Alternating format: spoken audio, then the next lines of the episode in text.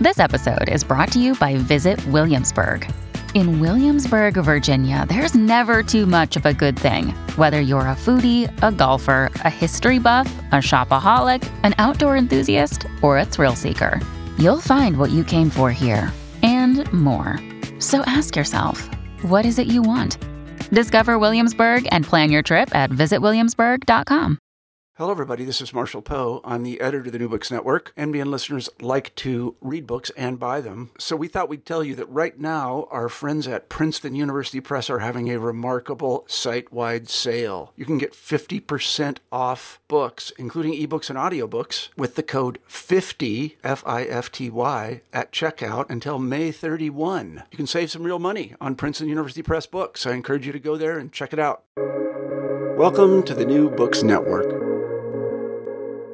Welcome to New Books in European Politics, a brand new channel from the New Books Network. I'm Tim Jones, and my guest today is Hélène Bienvenu, co author of Hungary under Orban Stories from the Great Plain, published in French by Jour in February. This book begins with a very good and politically relevant question quote, Who knows the name of the Czech Prime Minister, the name of the head of the Romanian or even Polish executives? Yet today, everyone knows the name of Hungarian leader Viktor Orban to have a leader known outside the country's borders is a first for Hungarians. Some are frustrated by this. Hungary, they say, isn't just Viktor Orban. End quote. To put this right, six French journalists who've lived in Hungary during Orban's 12 year rule published this collection of essays and profiles. And they did this just before an election that returned Orban to power for another four years with an increased popular vote. Hélène Bienvenu, who co wrote or wrote six of the chapters, is a freelance photojournalist who's been working in Budapest since 2010. Ellen, welcome to the podcast. Hello, thanks for having me. Well, as you write in the introduction to the book, there's a lot more to Hungary than its, uh, how can I put it, controversial prime minister. But at the same time, the book is called Hungary under Orban, and his presence or, or, or his shadow is felt in every chapter, no, no matter what the subject is. So, could you tell us broadly about the, the story behind the book and how it came together? Yeah, sure. So, um, first of all, we are like a group of uh, foreign journalists. Uh, most of us, uh, yeah, French or French speakers, and uh, we've known each other other, over the years uh, since we've been living in Budapest, and we've been committed to the city, to the country. Um, but the the idea of the book came quite late. I mean, in in our friendship, let's say, um, it came a, a, few months ago. Um, let let's say half a year or maybe ten months before the elections, and um, it's it's uh, Corentin who is the um, uh, leader of Courrier d'Europe Centrale, um, a French uh, news portal on uh, Central Eastern Europe, who initiated it, and uh, we started to have like share thoughts about what we could write. And the idea emerged very uh, quickly afterwards that we could write something that uh, picture Hungary through our stories, the stories we've done in the past and the stories that were important to us. And the stories that um, actually um, making make understand any reader um, that what what Hungary has been living through the past 12 years of Orban's rule. So whether it's uh, people who support him, whether it's people who are suffering from his policies, or whether those are the staunchest um, opponents of Viktor Orban, those people were uh, given a voice in our book. Um, and uh, the idea, as you mentioned, was uh, really to show that there is more to Hungary than just Viktor Orban, but at the same time, he's uh, became um, unavoidable personality, uh, even of European and world politics. Um, so in the book uh, you won't find um, you know um, analysts who are telling you uh, about Orban's regime, but uh, we've uh, tried to add as much as possible um, content to um, to the stories we're bringing to um, to yeah uh, analyze also a little bit this regime, but really through um, based on those people we've met.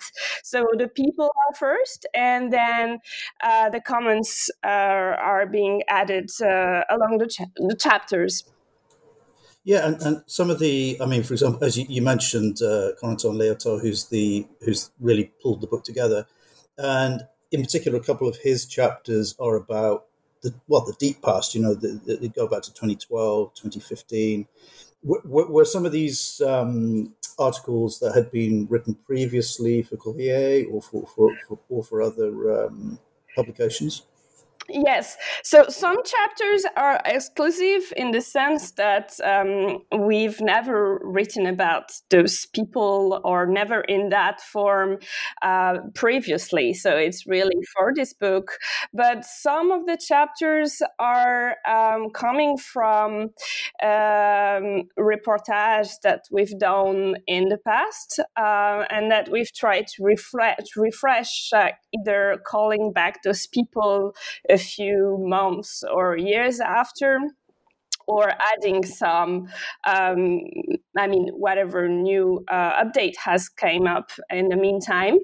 Um, but yeah so it's it's a mix of, of totally exclusive and uh, some stories uh, had been already brought uh, by us to um, french speaking audience um, or english speaking also sometimes because uh, i was myself working for the new york times in the past. Um, but uh, but we've we've done the job of of trying to make sure everything is updated, uh, and um, yeah, for the day we were releasing it. Is, is it a pretty tight community, the, the foreign journalist community in Budapest, or, or, or are you all sort of competitors and enemies?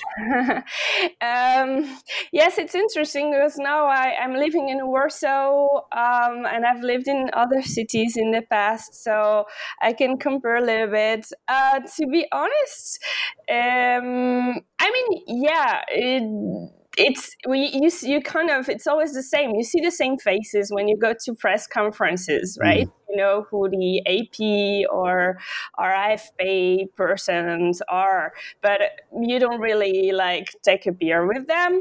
Uh, so yeah. I know I've I've known some of them, and and I have really good relationship with some of them. Some of them are my friends, but um not really into and and what's interesting is actually the hungarian journalists are totally out of it like um it's it's uh, either like um i mean it's it's also part of uh, i would say the hungarian uh, way of social socializing which is a little bit special which i never really understood.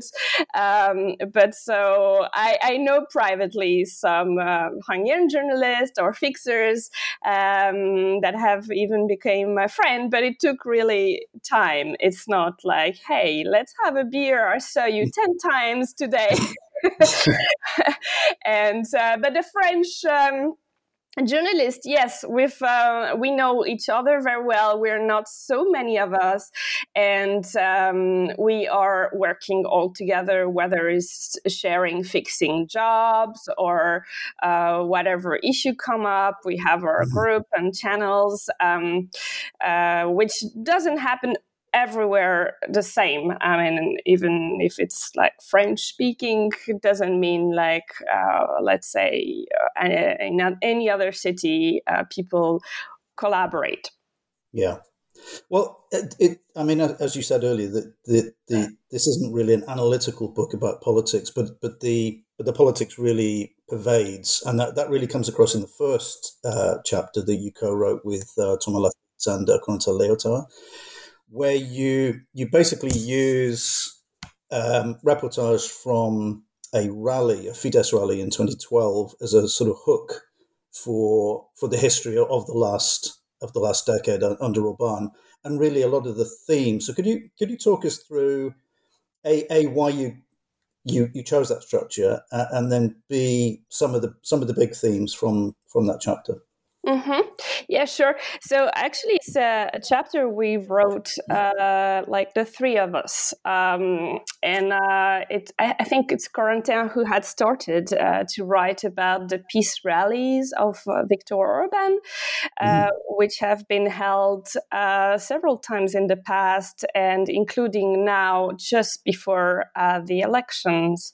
it's always rally to reinforce its um, uh, voting camp and uh, anyone who supports him. Uh, it's a show of force, actually, in mm-hmm. a peaceful mm-hmm. way, as it says. But this year, uh, it had a very special meaning because there is war in Ukraine, and uh, as we know, Viktor Orban has been campaigning on the fact that the opposition is the one who's going to send um, mm. Hungarians to fight and die in Ukraine. um, were you sorry? Just were you surprised sure. that were you surprised that that worked um, as a as a as a campaigning position in Hungary? Or, or not at all surprised? yes. Um, well, to be honest, I'm surprised each time. Yeah, because mm. um, uh, this time that I've been back um, to write a few stories about the campaign and the elections, uh, I went to see a voter that I had uh, uh met four years ago, and I mm. met her at a peace rally uh, exactly four years ago. Um, it was a different topic. Uh, four years ago, Orban was campaigning campaigning on the George Soros and, uh, well, of course, uh, portrayed as the master of the opposition. Mm-hmm and on immigration, or well, on uh, refugees and migrants against them, of course. Um, and so this lady was uh, actually um, y- using uh, conspiracy theories, and uh, she's an English teacher, and uh, it's um, uh, it's interesting because you know she has access to the news and everything. but um, but so yeah uh, I met her again this year uh, to see how what she thinks of the, the campaign and the election. And she has totally switched to the new rhetorics this year, to the war and peace rhetorics. Um, and uh, it was of course it's always uh, insightful to to meet those people who can be really nice of course she was extremely yeah. nice having us at her home you know and uh, it's it's it's it's really amazing to be able to have those conversations in in those contexts you know where there is no tensions at all um, but it's as if we we're living on several bubbles and um, there is mm-hmm. no meaningful debate you can have um, with people like me and her i mean it's perfect to ask you questions but besides uh, it would take hours and probably you would reach nothing to yeah. try to convince uh, each others of who's right.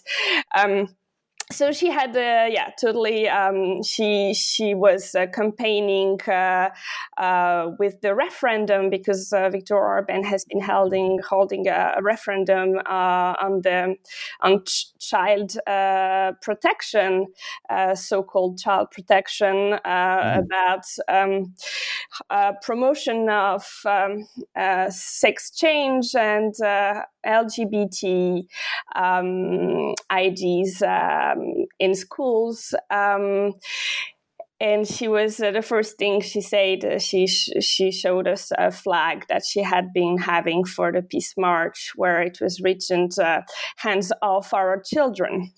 Mm-hmm and yeah it's always puzzling you know when you, people take uh, those s- slogans and words uh, so um, so closely to their meaning mm-hmm. and they yeah. just start a campaign of their own yeah well as you i mean the, the, the first chapter really is full of all the all the tricks of Orbanism and and one of the one of the things you refer to there is is the the way he tries to, as you put it, keep the population in a state of moral panic. Mm-hmm. And it has been it has been incredibly successful, um, and, and, it's you know it's becoming an, an, export, particularly to the United States. It seems. Mm-hmm. Yes, uh, it's um, it's a later addition to Viktor Orban because um, um, in 2015, when he really started uh, with this uh, anti-immigration uh, rhetorics, he was pretty alone. I mean, of course, there were the far yeah. right movements in Europe and elsewhere. They had been campaigning on the same uh, around the same issues for years, but um, but it was the way it emerged in Orban. It was uh, with the refugee crisis, uh, which was knocking on Hungary's door, uh, actually heavily. Yeah, it has to be said uh, through the Serbi- Serbian and um, the Baltic, uh, the sorry, the Balkan ways. Mm-hmm. Um, so um, it's now he it's true that he he's paying um, attention and he's actually rallying uh, those personalities. Um, he's inviting them to have speeches uh, in Budapest, uh, for instance, in the Matthias uh, Corvin Collegium College. Uh, mm-hmm. That is uh, another chapter in the book. Um, it's um, incubator for Hungarian um, talents and Hungarian academics um, who are really taken care of. And of course, they are giving a choice. It's not that they are imposed conservative views, but some of the teachers and a lot of the conferences are opening a door to this word of a heavy conservatism and um, a lot of guests are coming. For instance, Marion Maréchal Le Pen was there to give a conference, um, and Tucker uh, has been also invited several times. Uh, so, yeah, this has. Um, been a new thing uh, that has been uh, deployed um, cheerfully by uh, Viktor Orban and uh, and his parties. But, having lived having lived there for, I mean, off and on lived there for more than a decade, do you? Um, I mean, because it, it is an unusual combination of democratic form and autocracy, uh, and that's why it seems to be so appealing to national conservatives in, in France and Italy and the United States having lived there, do you do you think it does work in itself, whether you approve of it or not? Is it, it is it a sustainable model in your opinion? Well, uh, at least it has been sustainable for 12 years now, and yeah. for actually 16 until uh, Orban's latest uh, mandate. Um, and it's a, it's a quite a long time for European standards. Um, mm. So yes, it's working in the sense that um, the electoral law, also the electoral, the whole electoral framework, makes it works. Uh, yeah. The weaknesses of the opposition make makes it works. Um, the economics, the, the economic conjecture was uh, pretty favorable to Viktor Orban this time and last time around too. Uh, but then everybody is from the opposition is hoping that uh, the economic downturn is coming up now with very high inflation and the war in Ukraine and all its uh, consequences is going to hit Hungary very high. Mm-hmm. Mm, so maybe next elections will be different, uh, but so far so good. He has yeah. uh, Viktor Orban has um, he's a very clever politician, of course, and uh, he has um, implemented uh, all the little tricks, as you said, who are needed to stay in power, and he wants to stay in power. So, mm. for instance, the media, most of the media um, panorama is controlled by by by himself uh, and and its and its party coalition. Um, the key institutions are also controlled. Uh, even the universities now are no longer autonomous uh, the way they were until um, last year.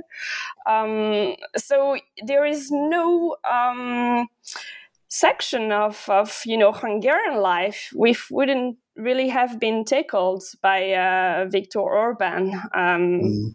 So it, it, it means um, yeah, of course, then you have like people who are um, not believing a word of it and are fighting against it. But there's not much you can do when it's been already 12 years. And now, mm. of course, it's the eternal conversations of, okay, we're going now because we've tried our best um, and it hasn't worked for us. We haven't managed to change the country. So, you know, the EU door is open anytime and this is how yeah. also it has maintained Orban, whether with funds, EU funds fueling corruption of the regime or um, talents and youth and opponents uh, just giving away and leaving.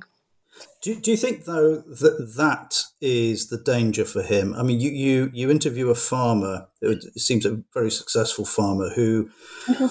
kind of sympathetic to Orban and to Fidesz, but he worries he, he's slightly worried that Orban is is playing too many games, too many games with the EU, and he says Europe is too important for us, and he knows this well. So he he thinks that Orban knows when to stop, but I sometimes wonder. Well, and you are now in in, in Poland, uh-huh. where that that he has now potentially lost his best ally in in Poland. Uh-huh. He could he could be overplaying his hand with the European Union. Do you, do you think that's possible?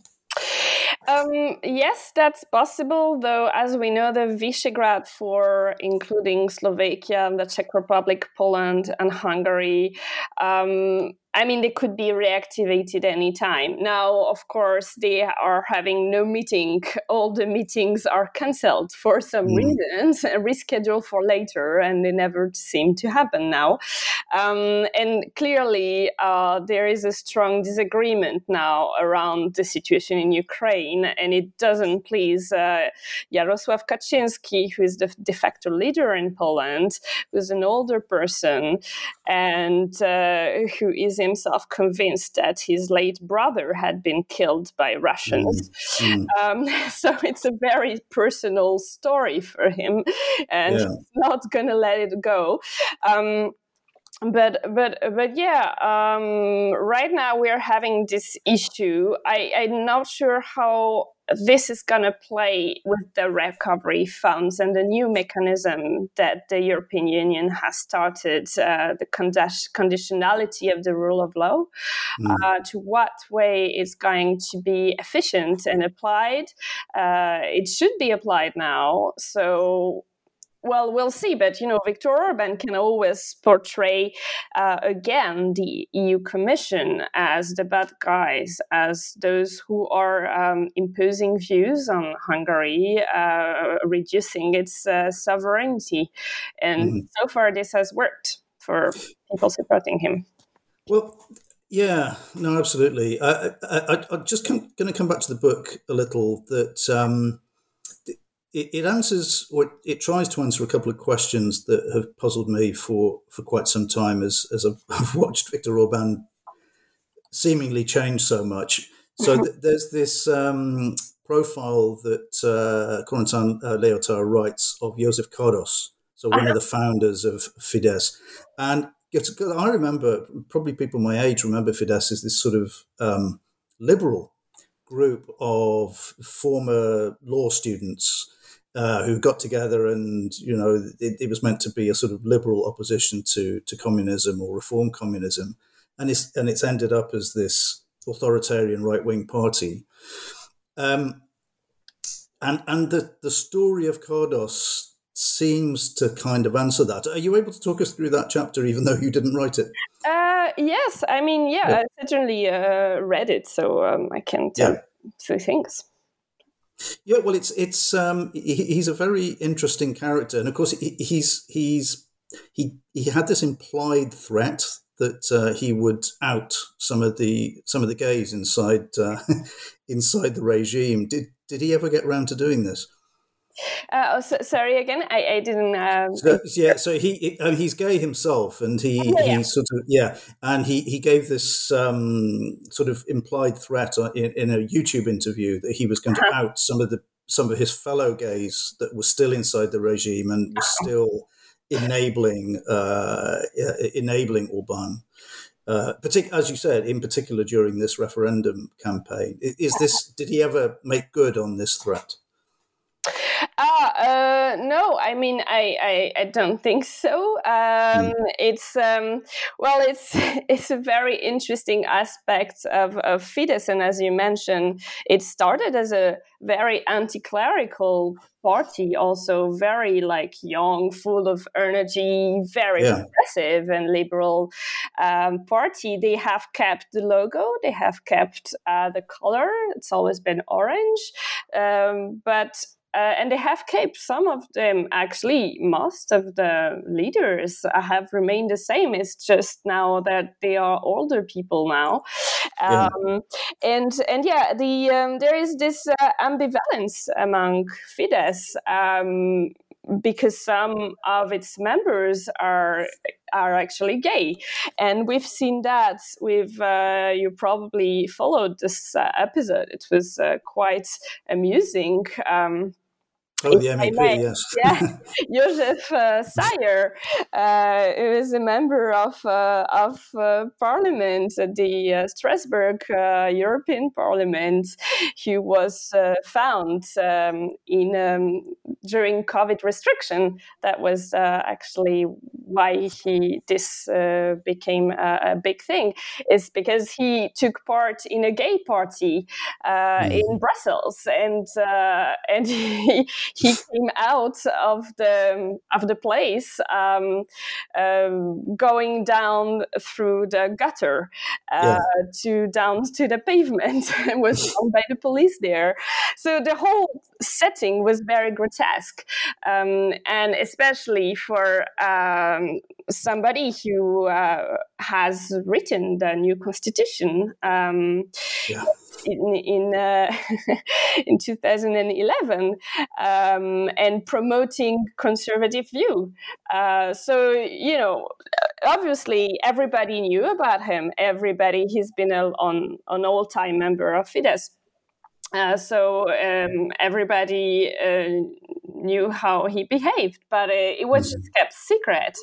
And uh, those kind of, of people, once it was out, um, Orban has made it clear that they have nothing to do with him anymore. So he was just dropped. Um, yeah. You know, he might he might have kept personal connections, but but for the party, it was enough. It was finished, and he had to leave. So yeah, yeah. Um, that is um, very um, yeah in, interesting. Um, there is also um, another um, interesting family connection in in in in, in Fidesz. Uh, you know, Maria Schmidt, um, mm-hmm. who is uh, one of the so-called ideologues of Fidesz. Um, uh, she a very conservative lady. Uh, she has a son who's openly gay. He's a member of mm. parliament, but for the Green. Um, so there's a little bit of a family clash in there but they are mm. still, um, yeah, still uh, seeing each other, of course. Well, I, I, mean, I, I, was also struck at the sort of similarities on, us, I guess, on a broader scale of the the chapter on the tensions within the Jewish community, mm-hmm. because again, there is this. There are these two uh, pressures, uh, or two, two, two factors pulling against each other. One is, you know, Orban has been very supportive in, in monetary terms. He's, um, you know, he's very closely allied with Likud and Netanyahu. And yet at the same, same time, he constantly plays these um, either openly anti-Semitic or implicitly anti-Semitic themes in his in his campaigns. Um, how, how is that playing out in, in, in the Jewish community in uh, in Hungary? Yeah, um, the Jewish communities are heavily divided. Uh, er, first, I should maybe say that uh, Hungary is actually um, still has a significant Jewish community of at least mm-hmm. uh, around uh, a hundred thousand uh, believers or people people who recognize themselves are part of the community, and they are divided uh, according to um, more or less conservative values and uh, orthodox uh, beliefs. Mm-hmm. So they, they are there is, uh, for instance, a very progressive community uh, which is very small. There is the mainstream community, uh, Emich, which is in between, and then you have the Chabad Lubavitch, um, who are uh, present in different countries around the world, and uh, those are Orthodox. Um, and and the, yeah, they are in good relation with uh, Viktor Orban. Emich isn't, uh, depending on what's going on, but usually now it seems they are no longer in good terms. Um, but it's uh, it's it's been something that have has been very vocal, especially four years ago for the previous election when there mm-hmm. was those billboards with George Soros, and um, then they were accused of being uh, anti-Semitic because of the way he was portrayed as uh, as this rich uh, Jews, mm. like uh, having money and playing with money um, but I mean, this has been very quiet so far. Uh, we're not hearing this uh, accusation um, around Fidesz at the moment. Uh, they've found something else uh, to be occupied with. But mm. um, yeah. but yeah, no. We, I mean, one thing is is it's pretty clear that we cannot accuse of Fidesz and Viktor Orban of, of being an anti Semite. Um, but whether he's using some feelings um, and, and some uh, cliches, uh, this is mm. also true. Yeah. Yeah. Well, I, I, want to come to a couple of the chapters uh, that you wrote. You, you uh, um, correct me if I'm wrong, but you seem to have a particular interest in, in the border country, in the uh-huh. in the Hungarian diaspora. So you you wrote you co-wrote a chapter with uh, Joël Le Pavous on um, Mayor Robbie and yes. and his expertise in uh, in getting getting his hands on EU money, but also this this really interesting chapter. I won't even try and say the name of the village, the Cheese Village. I'll, let, I'll let you pronounce that one. And, and, well, please tell us the story about the Cheese Village.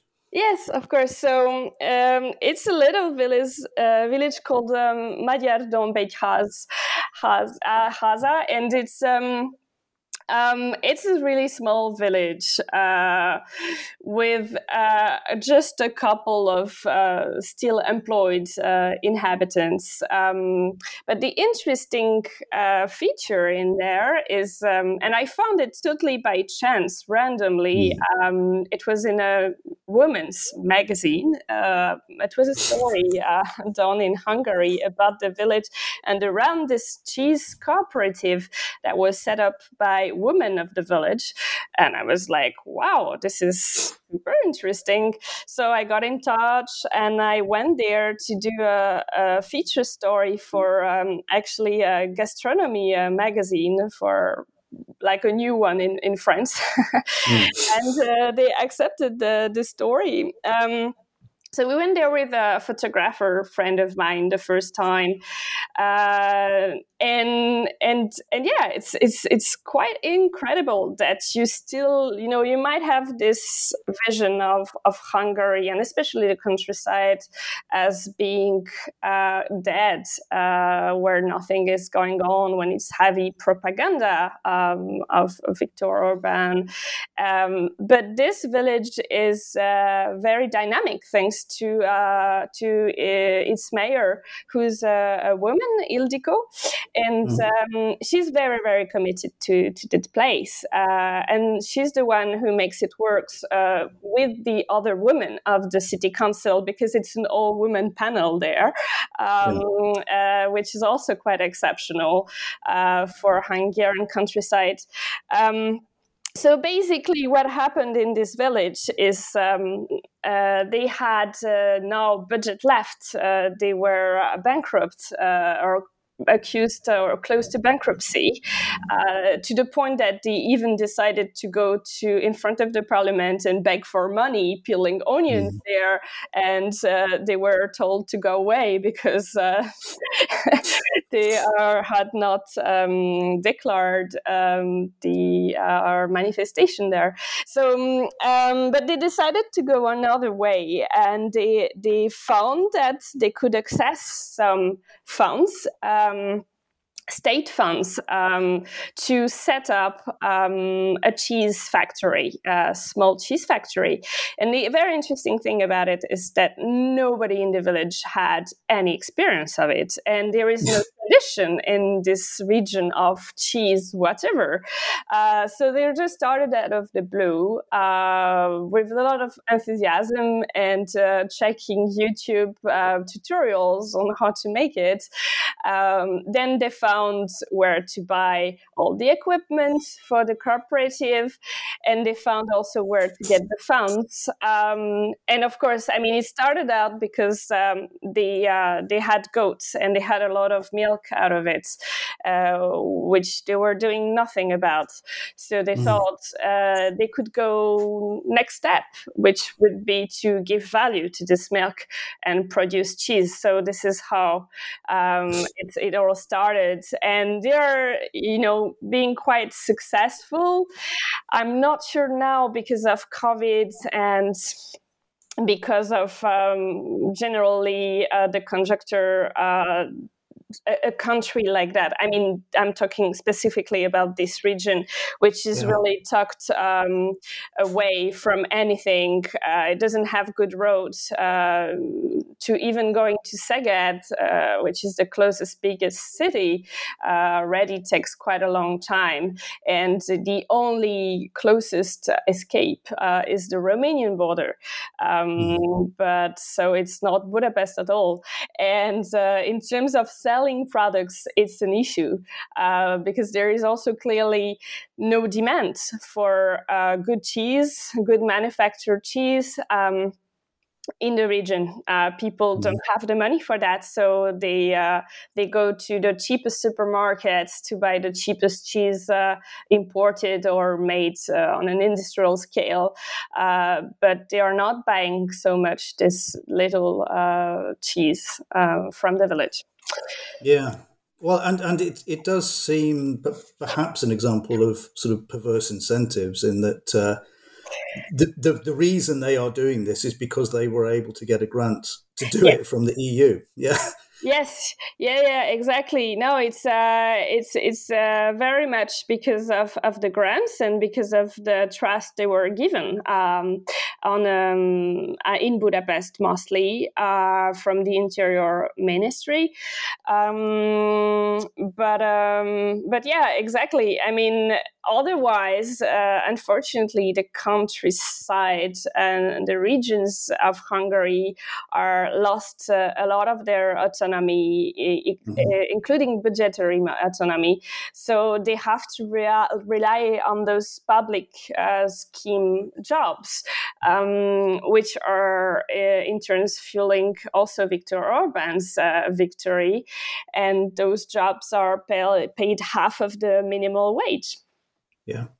Yeah. And this is how it looks in the countryside now in, in, in Hungary, pretty much anywhere. So, including in, in Magyar Dombegyház, uh, they have those um, public jobs, but they are being used uh, um, in a clever way by the mayor uh, and the city council. Yeah. Well, it's, and it's a, a, similar story, the one you write about Mayor Robbie, um, that he, you know, he has um, taken full advantage of of any EU money available to uh, to, to, you know to, to, to fund his town. Yes, exactly. Uh, so uh, Mayor Robbie is um, is another very small village, uh, Kübekháza, um, which no on, not only borders Romania but also Serbia and so it makes it a, a, special place because the fence um, uh, that uh, Viktor Orban has uh, um, erected to counter migration waves um, are, is in place there and is mm-hmm. ending there in the middle of nowhere because then the Romanian border starts. Uh, so visually, it's it's quite something. Um, but and and, and uh, Robbie has been against uh, the fence forever, and he's been very vocal about it. But of course, uh, he could do nothing against it. So now the, the, the village is living by the shadow of this fence, and uh, they actually managed to open a border crossing uh, with Serbia, which uh, has changed mm. the perspective. It's not that it's bringing, you know, uh, prosperity uh, all of a sudden, but I mean, it's mostly good for Hungarians living in that part of Serbia. They have another border crossing to go when all the others are full um, and they they can go to Szeged, you know, for like whatever movie or something. But um, but yeah, Mayor Robbie doesn't speak English, and mm. uh, even there, he is um, he's been really clever with uh, absorbing all these EU funds uh, that he could get for his village, um, mm. and this has changed the face of the village.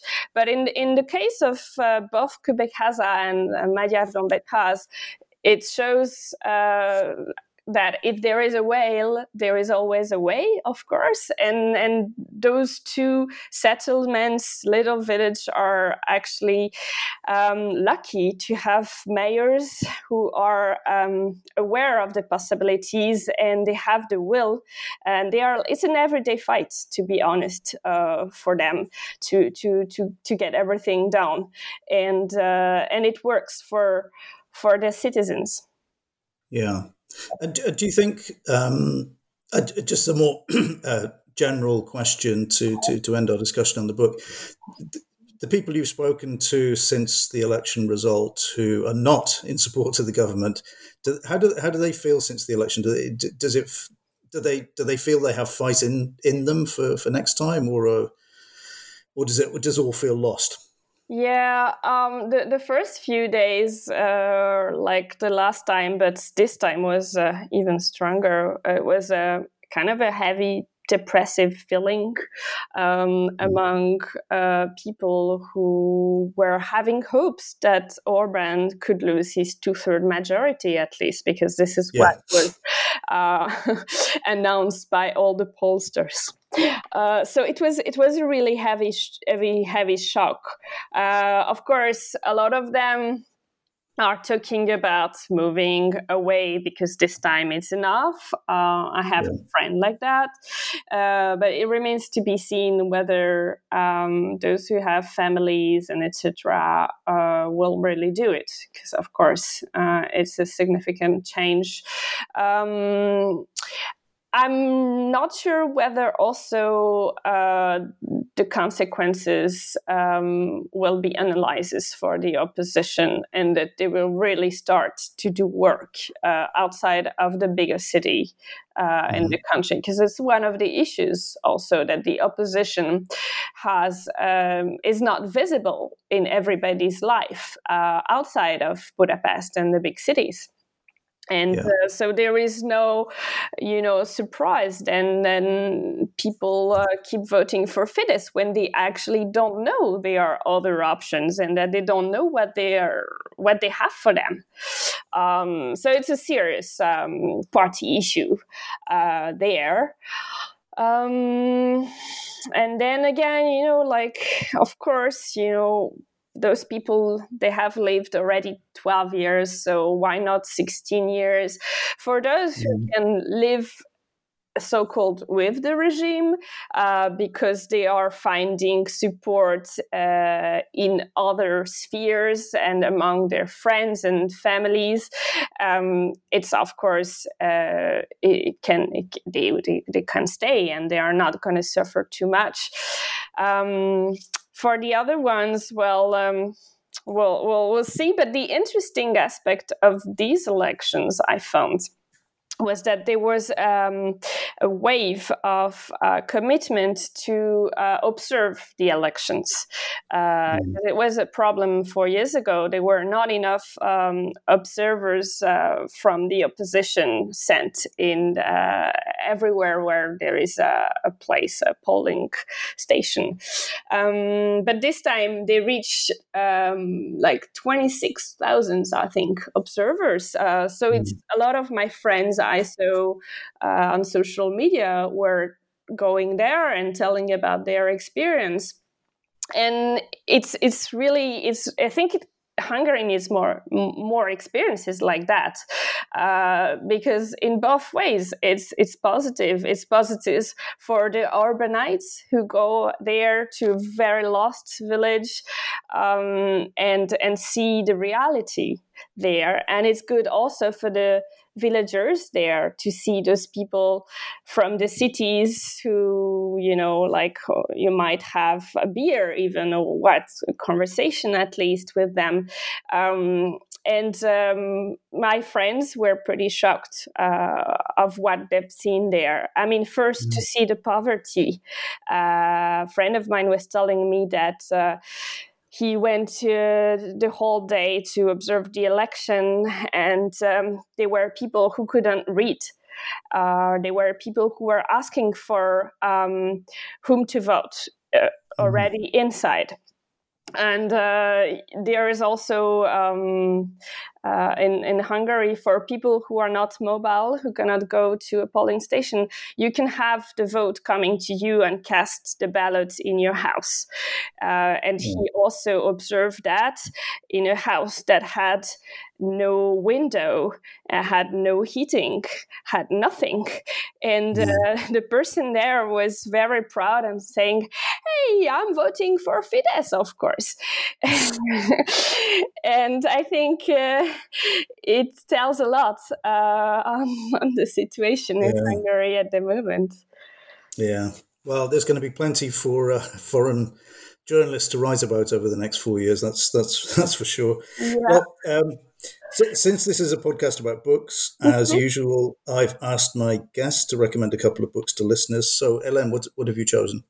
Yes. So maybe first of all, uh, and it's not because I want to recommend my uh, counterpart, but uh, there is another French journalist, Amélie Poinssot, who a couple of years ago uh, released um, another book uh, on Viktor Orban called Dans la tête de Viktor Orban. Um, I'm mm-hmm. not sure that it's been translated in. Uh, it, it hasn't. Yeah, no, it hasn't. Right, right. Yeah. Not yet. Yeah, yeah exactly. but it's a good uh, compliment uh, to our book um, because this one is is um, gathering uh, a lot of um, analysis from uh, politicians themselves mm. of Fidesz, um, whom um, Amélie could meet, um, and so yeah, it, it, it really is insightful for that matter. Um, then I was trying to think of the books that really uh, left um, an impact on me, uh, Hungarian books. And uh, I thought of, um, I think, the very first ever Hungarian book that I read uh, was uh, by uh, Imre Kertész, uh, and it was mm-hmm. Kaddish for an Unborn Child. Mm-hmm. Um, and it's, um, it's a Holocaust well um, story uh, let's say uh, but very like um, it, it, it, really brings you there and it's a lot about emotions uh, it's pretty much um, Imre Kertész, who's a Holocaust survivor uh, himself and who mm-hmm. died um, a couple of years ago, unfortunately, but who got the Nobel Prize uh, for Literature. Um, so Imre Kertész um, survived uh, Auschwitz and Buchenwald, uh, and in this book, it's an answer to um, his uh, people asking him why uh, he was not uh, having children. Um, so, well, I'll, I'll, let you discover the explanation there. But, um, but yeah, it was a powerful uh, reading uh, for me back then. Um, then, if I may, I would recommend yeah. another. Um, it's different um, country, but uh, it's still we remain in central, broad Central Eastern Europe, and I would recommend any book really by uh, Svetlana Alexievich, um, Belarusian author. Um, she is uh, originally a journalist and an oral historian and it's you can feel it in her books. I mean they are really excellent. It, it's not about most of them are not fiction yeah. They are based uh, on something real.